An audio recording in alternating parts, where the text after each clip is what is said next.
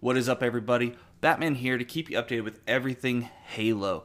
So, recently it was leaked on Microsoft's website that December 8th, 2021 was going to be the release date for Halo Infinite. It was quickly taken down, but then shortly after, Microsoft did confirm that December 8th, 2021 will be the official launch date for Halo Infinite, and that's going to include the single player campaign, the first season of the free to play multiplayer of Halo.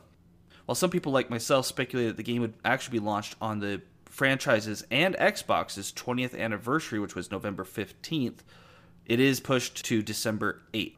They also announced some new Halo gear you can get your hands on if you can. First of which is a brand new Xbox Series X Halo Infinite Limited Edition bundle. I myself, along with my wife, have tried to get our hands on these, and they just sell out so quickly. Next up is the Xbox Elite Wireless Controller Series 2, Halo Infinite Limited Edition. It's got a nice Master Chief green with the 117 on there, as well as his visor color for the D pad, and it's just a gorgeous controller. If you get your hands on it, well, lucky for you. Uh, not everyone got so lucky with some of the scalpers.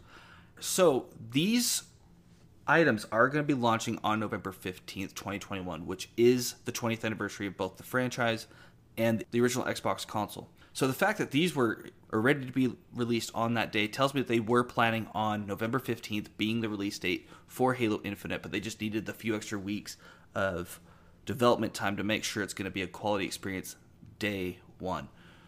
They also released a Halo Infinite multiplayer season 1 cinematic intro showing our very own Spartan Commander Agryna and a little bit more of her backstory. I don't know if we're going to be getting more cinematic trailers in regards to the multiplayer seasons, but if we get one for every season, that might be cool to tell a little bit of a story with the Spartans. Well, and I'll be putting a link to the cinematic intro video in the description below so you can watch it at your own leisure. Uh, please feel free in the comments to let us know what you thought of the trailer, the new Halo gear, as well as the release date. And that's all we have for today. If you enjoyed this video, please like and subscribe. Thank you for watching TST Gaming, and as always, until next time, just play.